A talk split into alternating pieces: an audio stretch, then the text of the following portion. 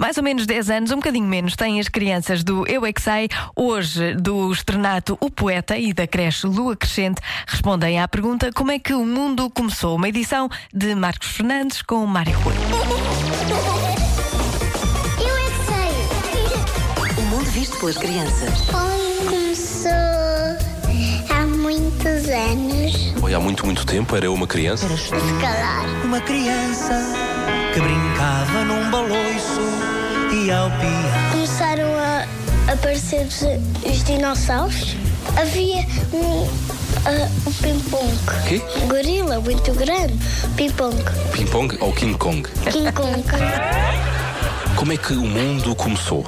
Ah, acho que foi com a mãe do Jesus, com eh, nós todos na barriga. Como é que o mundo começou? Com Jesus a construí-lo. Dinossauros? Como é que eles apareceram? Apareceram de onde? Do dinamite. O quê? Do dinamite. Meteorito. Caiu na terra e os dinossauros morreram Com mágica. Magia.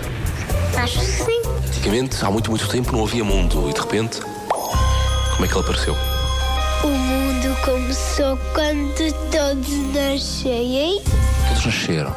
Quando os bebês nascem, quando as pessoas transformarem-se em sinos Então e o mundo começou em que sítio?